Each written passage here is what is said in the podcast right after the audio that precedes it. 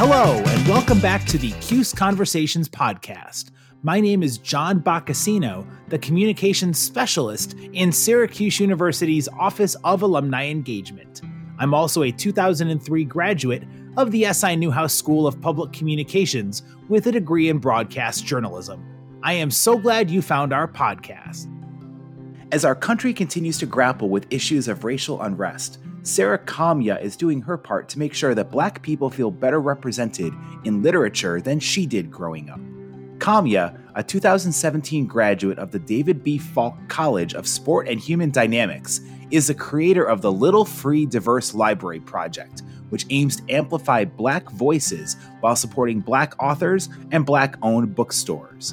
Through the project's first few weeks, Kamya has already raised more than $10,000, purchased more than 500 books written exclusively by Black authors from Black-owned bookstores, and received more than 400 books through her Amazon wishlist. These books are being distributed to little free libraries around both her Arlington, Massachusetts home and 28 different states around the country. Sarah is our guest on today's episode of the CUSE Conversations podcast to discuss how her Little Free Diverse Library project is making a difference. There's so many things that we identify ourselves with through reading and through literature, and too often people of color have not been able to find those voices through their authors and through their stories. And so, Sarah, the work you've done has been remarkable. It's got to be a little overwhelming, the success, right? Yeah, it's definitely overwhelming. Every day when I hear the mailman creeping up, I'm like, oh no, how many books is it going to be? But it's so exciting at the same time. I really, truly did not expect any of this. So take us inside this awesome project, the Little Free Diverse Library Project. It's in Arlington, Massachusetts right now, but it's going to keep spreading across our country, hopefully. What was the origin? What was the nexus of this project? So basically, I'm back home in my hometown because of the pandemic. And what I thought would be a really easy way to just get books to other people was through little free libraries. There's one right behind my house, and there's another that I pass on my normal walking route. And so I was like, well, this would be easy. I just put some books in, people take them, great. I also was seeing a lot of more Black-owned businesses being talked about, and I was like, this could be a great way to support Black-owned bookstores. And so one thing kind of led to another. And when I posted about it, I just started receiving donations. And in the first hour, I received $1,000 worth of donations. And I was like, great, perfect. A lot of books, we're good here. And I did not expect the donations to continue to come in. And then what later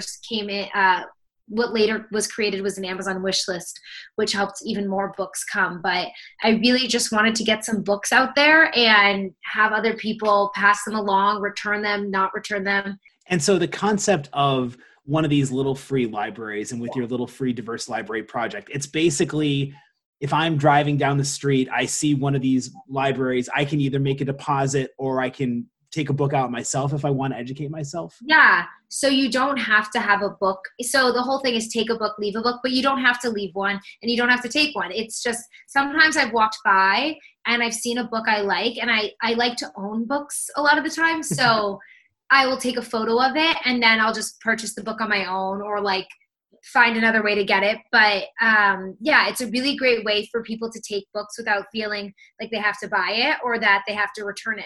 It can be yours, or it can spread to many, many other people.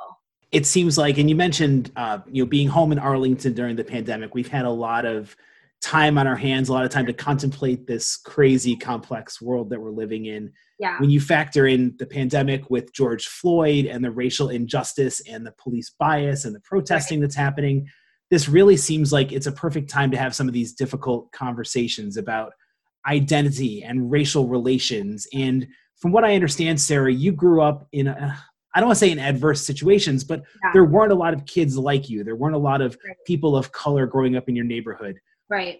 What were those experiences like, and how did that influence this project? So I really enjoyed growing up in Arlington. I had a really great group of friends, which made it really enjoyable for me. And at the time, I don't think I realized how alone I was or how different I was from other people, which I think in some ways was really great, but looking back, there was so much work that wasn't talked about or so much that wasn't addressed. That's so important to talk about and to bring up. And I oftentimes found myself, you know, not represented in books, but not represented in shows and not represented within the school community. So I wasn't cast in certain roles, or I wasn't given certain opportunities almost. And it is crazy looking back, because I did not realize at the time, but if that was just one experience for me, I can't imagine. And I know that that's gone on for so many people. And I just think that it's time to really start these conversations, and they can start young, and they can start in schools, and they can start in offices, and they can start in many spaces. But without the conversation, I don't think change can occur. This seems like it ties in perfectly. There's a really outdated study psychologically back in, I think, the 60s, where they're having children identify with dolls, and they have people of color who are used to just playing with the white dolls. And they feel that, you know, if they do come across a black doll or a darker skinned doll, they feel there's a sense of inferiority. They feel like it doesn't really reflect. And that's heartbreaking when you see a child at a young age starting off, you know, behind the eight ball, so to speak, with regards to their confidence. Right. How do you feel books? How do you feel literature can help to close that gap? And this project, especially, to try to bring identity and power and understanding to children that probably haven't been exposed to these types of books before. Right. I think one of the biggest things is just being able to see main characters represented, and that those characters are people of color, and that, you know, a lot of these stories tell about like the first day of school or like going on a trip. And if people of color can't see themselves as those characters, how can they see themselves even doing that in real life? How can they see themselves becoming like a class president or going on a magical trip if they're not even being represented? And I think that, these books have the power to show everyone that people of all colors can do a lot, and that for so long people of color were told they couldn't or weren't represented in this way. And so by getting to have books that really open up people's eyes, but also open up the dialogue, I think is so important. And for people of color to see that, you know, there's so much you can do, and there's so much to be celebrated, and not to feel ashamed or to feel worried or to feel nervous is so important, in a message that's not often sent for people of color. And with this project, what's so cool is it's supporting, you know, it's supporting Black voices, it's supporting Black-owned bookstores and Black authors. Can you run the gamut for us, Sarah, a little bit about, you know, the types of books, what ages we're talking about, and maybe some of the ones that you're most proud of being able to put in the hands of other children and young people? Yeah, so I think I have books from ages like 0 to, or whenever you start to read a book to a kid. I don't think there's any too early, but I have very young books, like board books, where I think there's honestly just like one word on each page. So that's like 0. It's considered up to adults. I have a lot. It actually, at first I was like, oh, I just need adults to read these books, and then adults can tell their kids later. And then I was like, no, there's also so many kid books that can teach these and teach parents at the same time. I think that some of these books, I would be reading them, and I'm like, if I was a parent, this would be so beneficial for me to know as well, some of the stories and the messages. But anyway, so the books go from 0 to whatever, 100 and above. And some of my favorites are stories. Well, so one of my favorites is Tallulah, the Tooth Fairy CEO. It's written by Dr. Tamara Pizzoli, and it's about this Black tooth fairy who is the CEO of her tooth fairy business. And it's just such a cool story because, you know, the main character is this CEO boss, which is just such a great depiction, being a Black woman and this power that we don't often see. And then the story just goes through her day-to-day motions, her board meetings, how she gets things done. She like gets drinks with Mrs. Claus at the North Pole. It's so good. And I was like cracking up the whole time. At one of the board meetings, someone asks, like, don't all fairies matter? And she's like, well, I'm the Tooth Fairy CEO. And it just talks about such great topics. And I really like that one. And one that a lot of books that I've been getting in are about hair, which for African-American or Black or people of color, the topic of hair can be really a tricky one, or one that's not discussed. And I've gotten a lot of messages from people saying, my daughter doesn't like her hair, or my daughter feels so insecure about her hair. And when you posted about the I Love My Hair book, we had to buy it because she needs to know her hair is beautiful. And so I have a lot of books like Happy Hair, I Love My Hair, Princess Hair, Hair Love. I have a lot that really talk about this. And I think that's that one really touched me, getting all of these in, because they're books that I didn't read when I was growing up and going through my own hair struggles. And I think it's important for other people to learn that the Black hair is a struggle for so many, and like learning about it is such a really interesting way of getting to know a culture in a way that, you know, we don't have to teach into white hair. There's not books about white hair, but we have to have these books, and we have to have these conversations about people not touching it or asking questions or looking at it funny. It's unfortunate that it has to be explicitly said and taught, but those books I think do so much for both sides of this. And I really liked those coming in. And then as for adult books, there's a lot of good ones. I really like Why Are All the White Kids Sitting Together in the Cafeteria? That was like a required read when I got hired at my job. I work at a school. And that one I think is really great. And So You Want to Talk About Race is also really incredible. And both touch upon a lot of the divides in our country, but also I think they both highlight ways to bring us more together, which I think is so important. And I like having books with like actionable steps sometimes, because it can be so helpful for me, for someone else to kind of soak in what's been said and then find ways to hopefully start more conversations. The conversation point is really what I love the education. I love the empowerment, but if we're all in this together when it comes to the racial injustice, it's up to white people, Black people, people of all ethnicities and colors to work together to kind of get us over this hump of injustice that we've been dealing with. And conversation is such an important cog in that change. Yeah. How do you feel this project and getting people open to more books of different viewpoints, how can that spark discussions that can then lead to change? I think that book clubs exist so people can talk about the book, right? And so that people can share their thoughts and experiences about it.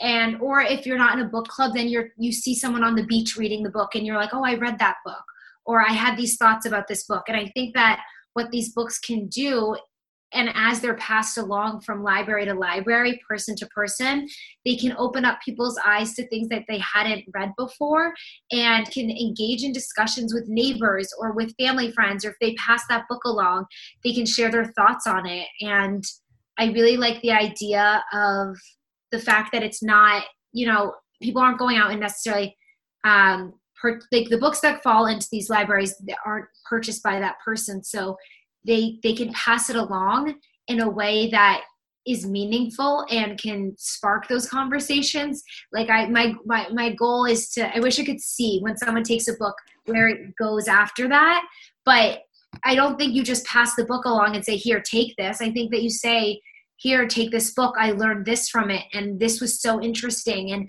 wait till you get to the third chapter, because it talks about systemic racism in schools, and I had no idea about the school to prison pipeline and all that kind of stuff. And I think that a book has that power, and if it's not being passed along, then hopefully it's being underlined, or it's being dog-eared, and it's being, looked into more. And that's what I do with my books, no matter what kind of book. So that's my vision for these books and how they take flight. You mentioned within the first hour or so that $1,000 had been donated to this project. Yeah, that must have been a little bit overwhelming to see the success. How did you take that right away, and how did you then challenge yourself to not get complacent and say, "All right, we've crossed this first threshold. Let's keep going." I don't know. It was one of those things that it just took off, and I was thinking to myself, like, where do I go from here? And I had actually talked to my friend, and I'm a school counselor, and she's a school counselor in Utah. And she was like, you should have reps receive these books and place them in other states. And I was like, well, I do have a lot of money right now. I can buy a lot of books. And as the money kept going in, I had bought already 75 books for my town. And I thought, like, at this point, I have so much money that can go elsewhere and to other people. We have to keep this going, and I have to expand this. And it's remarkable. I mean, you talk about the momentum that a project like this can gain, right? And now it's really snowballed to the point where, again, the numbers are remarkable. More than $10,000 have been raised so far. More than 400 books, and I want to keep going back to the Black-owned bookstores, because right. I feel like that's such a vital piece of this story. Yeah. What kind of partnerships did you develop with some of these Black-owned bookstores, and how have they received this project? Yeah. So when it started, I had really been working closely with Mahogany Books, which is in Washington, D.C. It was one of the first that I had recognized that had an online store, a large variety of options, and I was like, this is perfect. So my first $1,000 was actually went straight to them, and those books are all filling Arlington.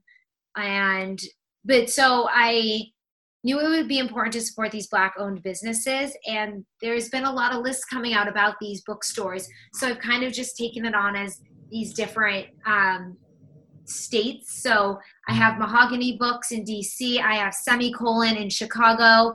I have the Lip Bar in the Bronx, Frugal Bookstores in Boston. And so when I tell them, I'm like, I tell them about the project, and they're so astonished, but at the same time, all these bookstores have never experienced the volume of purchases and book orders that I'm receiving emails almost daily, like, hi everyone, your books are going to arrive soon, sorry for the delay, not to mention that there is a pandemic going on, so shipping is delayed anyways. And they're overwhelmed, but in the best way possible, because their books are selling out, and they're replenishing printing houses are printing books right now of some of these really popular book titles, because they've never seen anything like this. So for the bookstores, they're so grateful to see this happen and to see just the influx of people getting these books and wanting to read them. It's not just a one-way street from what I've gathered, and you want to go follow on Instagram. Give our listeners your handle on Instagram, because some of the live stories you produce, it's touching just to see the impact and the difference that these books are making. Yeah, my Instagram is Little Free Diverse Libraries, plural libraries. And it's fun. It's fun to update people on the books that arrive when the USPS man drops them off, who is thankfully our next door neighbor's son. So we are close. And every time he walks up with like 50 boxes, I'm like, can I get you water? Can I get you something? Because I feel bad sometimes because there's just so many, but he's happy to do it. And he loves the project.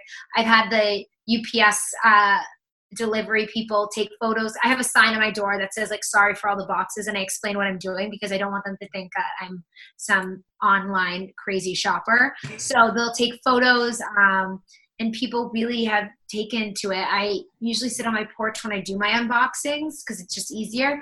And people will walk by in the neighborhood and know about it or want to know about it. And it's really incredible. But so on my Instagram, there's a lot you can follow along with and see how the journey just keeps building. It must have been a little bit of a convergence of both worlds with the old world of printed books and the new age of social media, especially when Eva Chen, the head of fashion at Instagram, gets involved. Take us through your interactions with her. She's such a powerful social influencer, more than 1.4 million followers. How did she kind of help catapult this project a little bit? So I kind of one day, it had gotten to a good point. I had a decent amount of followers. I had a lot of donations coming in, and I just thought I should help spread this. And so I was texting with my roommate, who became my mini PR agent. And she started helping me message all these influencers and mini celebrities. I think she even DM'd like Barack Obama. I'm like, don't know if he'll ever answer, but I love our effort. Hey, shooters got to shoot. You got to take your shot. Exactly. So I had DM'd Eva Chen because she has written a lot of books about different and showcasing diverse characters. So she wrote Juno Valentine, which was her first book. And then she wrote A is for Awesome, which has a lot of, it has 23 iconic women who changed the world. So it displays a lot of diverse women who have really, really changed this world we live in. And so a lot of her books are inspiring and great and uplifting and perfect for this project. But so I asked her if she would just share it. And she was like, can you make an Amazon wish list? And I was like, I really want to support Black-owned bookstores. And she agreed. And she understood, but she was like, I'm telling you, you will get so many books if you do this. And I was like, okay, I got to do it. So I made it, and she added it, and it was one of those swipe ups. So people were literally able to just go from there and send me a book with one click, which is, I guess, the beauty of that website. And then literally 2 days later, books were rolling in, and I haven't stopped since. Boy, it's remarkable how, again, you get your message before the right audience, and it gets amplified. The results kind of take off, and it's so great because you mentioned just wanting to start here in the Arlington community with these great free libraries, but you've expanded beyond your local town. What has that been like, and how far have you seen some of your books wind up? Yeah, that's been the really exciting part. That has really touched me to see these towns and communities across different states wanting these books and advocating for amplifying these Black voices. So far, I've sent books to about 17 different states. I've sent books, so people will message me saying, hi, Sarah, like I saw all of this. I would love to receive books. I pass Little Free Libraries all the time. Can you send me books? And so I've been collecting emails, and I have a whole spreadsheet. And basically, I've just been, with the money donated, I go on to the Lip Bar, their ordering page through Bookshop, and we'll just put in that person's address and send the books off to their house. And so then they're arriving. I don't even know when they arrive, but people will be like, the books came. And I'm like, yay, it's really exciting. So I've sent books to like everywhere. It's been amazing. It really has. I want the books to go as far and wide as possible. It would be amazing to get them into all 50 states. That would be pretty cool. Maybe my goal will be to get 25 by the end of next week or something. But it's been really cool to see where those go and how far they can really spread. It's really cool too, because you can hear from the participants who have purchased books and ordered books. They oftentimes will leave a personalized note thanking you for this project and what this means to them. Are there any notes in particular that have really resonated with you of gratitude for what you're doing with this project? Yeah, there's been a lot of notes saying like, I needed this, or where were you when I was younger, or talking about how they grew up not feeling represented or seen or heard, and that this is such a powerful thing. And I can't agree with those statements more. I feel like a part of me is really shedding parts of the past through this project and really coming to terms with how my childhood was, how that all came to be, and how I felt growing up, but how much I hope I'm passing on to future generations through this. And some of those messages have really touched on that. And then I've gotten messages from people in like other countries for sending books, which is pretty incredible. Like I got some books from Paris, and I've gotten some books from, I think, Ecuador. It's just incredible. And these messages are just really, really beautiful to see and hear how they're touching other people. And they're giving me the books. I'm like, you guys are helping me. But it's really, really, really nice to see. The power of a goodwill gesture like this, and really trying to just do something where people take it for granted. Situations like this, and you identify so strongly again with those characters in your books. We all remember being kids growing up and getting lost in an awesome book, and then you realize, wait a minute, what if I don't relate to this person? What if this person has different skin color, different hair than I do? It's a whole new ball game when it comes to using reading to empower, and again, I keep going back to the child part of it. Yeah, but that's where people learn so much about their development and where they're going to go and their identity and their confidence. So to start at that youngest age and even get books that are for kids who are newborns, that's so instrumental to hear that you're really reaching out and making a big difference. Thank you. It's been really amazing. And I really I wish I could have a hidden camera in all these books just to see the conversations. And people have messaged me saying, my daughter stayed up all night reading your books and she can't believe that she hasn't seen these books before. And it's really, really amazing to see the children these books are touching, but their parents and their families as well. Obviously, you're a lover of books. Yeah. Where did that love come from? Because clearly you don't do this if you're not someone who's such an avid reader of books and being a page turner. So how did you get into books in the first place? I always have my mom read to me a lot when I was growing up. It was a thing. We would read chapter books and we just read a lot. And at one point, one summer, before I think I could do chores, my mom would be like, if you read this many books, I'll give you this many dollars. I think it was like for every 5 books, I probably got $2, but it helped me and it motivated me. And so I would just build upon that. And then I think by like my middle school years, I was making like at least like $80 a summer for just reading. That was like pretty great. And it motivated me, but I just love what books can do. And it's such a great escape. And back when I was younger, it's not like I had a smartphone to spend all my hours on. And so books were such a great way to, take the time away. And when I was on the beach or when I would be sitting in my backyard, it would just be a great time to just read. And now living in New York City, I really enjoy reading on my commute, on my subway ride. And I just find it to be a really relaxing way to just get lost or just to not think about other things, to really get into a story and just see where it takes you.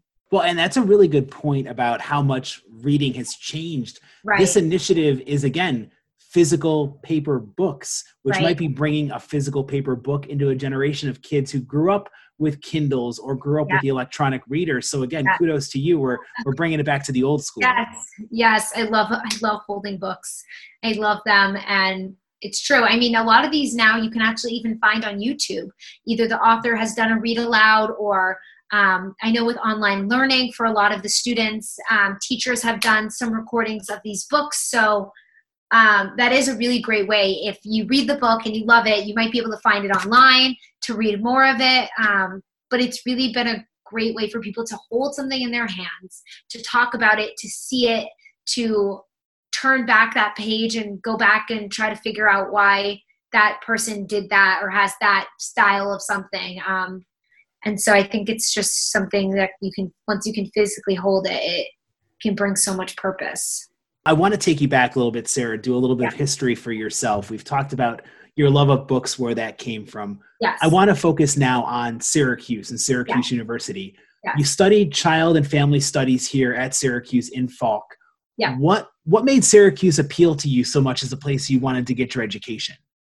So it's funny, actually. So my dad immigrated from Uganda, and the first school he went to was Syracuse. So he had a big love for Syracuse, and he actually didn't stay. He was given a scholarship to a different school, but he remembers like his first ice cream was in Syracuse, New York, and some of his greatest first memories in the United States were in Syracuse. So I always kind of had a like for Syracuse.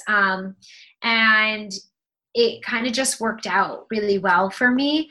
And my first year at Syracuse, I also was a cheerleader at the time. So my first year at Syracuse, I was on the cheerleading team. And that was something I had really wanted to continue from high school. I only did it my first year, but it felt really good to be a part of something when, college is so new. So it just was kind of a no-brainer for me. I was between Syracuse and another school, but it was always Syracuse. So I have a friend who reached out to me who does different types of art, and she's an incredible artist. And she was like, I'll make you anything you want. So she's making me bookmarks, which is incredible. And then I have another friend who was in my sorority at Syracuse and who one night really late, it was like, hey, I'm sorry if I'm overstepping, but I made you a logo if you want it. And I was like, absolutely. I have no talents in art whatsoever. And so it's so amazing to see these people from my own Syracuse community who I knew really well and someone who I really didn't know all that well to be supporting me and helping this cause. It's actually incredible. I'm like, you never know when your Syracuse friends are going to come around to help you. So yeah, I loved it. I loved my time there. And what about your program? How has having that child and family studies degree influenced you? Because you mentioned you're a school counselor down in New York City. Yes. So what are some of the big lessons that you've learned from your time at Syracuse and your program that have served you well today? Yeah, I think that the program I was in did a really good job of preparing me for working. And despite I had to get my master's degree to be a school counselor. So I did go to school for 2 more years after that. I went to NYU, but I can honestly say that if for some reason I didn't have to get a master's, I would have been prepared for being a school counselor, because in the child and family studies program, I was required to do a lot of hours in a school, both semesters my senior year and 1 semester my junior year. So I was doing a lot of hours and similar hours to what I did in grad school in my undergrad, which was pretty awesome and such an eye-opening experience for me. And I was really able to work with the students in the Syracuse community, and I felt prepared and I felt motivated, and my professors were incredible in also getting me to grad school. It just felt like I was working with the community that was supporting me and I was supporting them. And it was great to feel just ready for my next 2 years of school and not feeling like I'm not ready for this. I felt completely ready to take on. I was like, 2 more years, I got this, I've done this, I'm prepared. And I really went into grad school feeling ready. Now, it seems like your current role, again, being a school counselor down in New York City, that kind of plays hand in hand both with your major from Syracuse and, again, this project, the Little Free Diverse Library Project. Do you think about that, the fact that there's such a tie-in between what you do for a living and then this kind of fun side hobby of yours that's giving back to a greater good? When I was at Syracuse, I actually interned at a middle school that really helped me decide, like, I want to be a school counselor. This is what I want to do.